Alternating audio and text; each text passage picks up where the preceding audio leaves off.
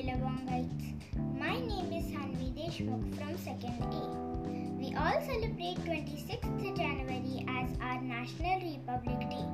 On this day, our country's constitution came into existence. Our constitution gives us a set of rules to follow and duties to fulfill. Do you know who helped to make this constitution?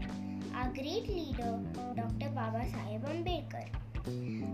Baba Sahib Ambedkar was born as Bhimrao Ramji Sakpal on 14th April 1891 in Madhya Pradesh.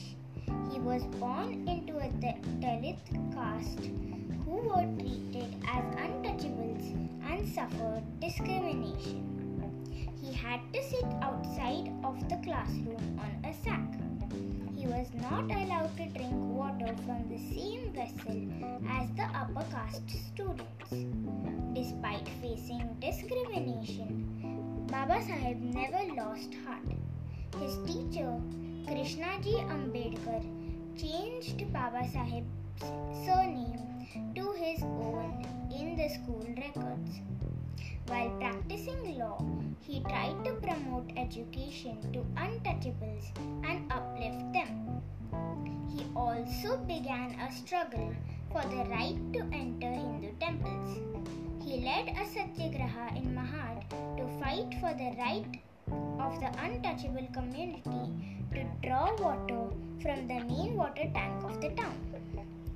In 1947, he was elected as chairman of the drafting committee. The constitution protects wide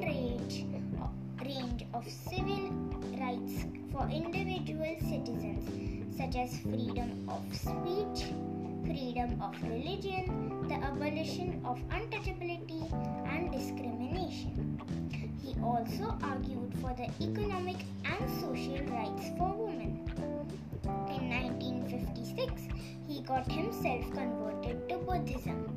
After completing of his last book, The Buddha and His Dhamma, Dr. Baba Sahib Ambedkar died on 6th December 1956. To honor his memory, Ambedkar Jayanti is celebrated on 14th of April every year. Ambedkar's work had a deep effect on modern India. We should be extremely grateful to his contributions to the society.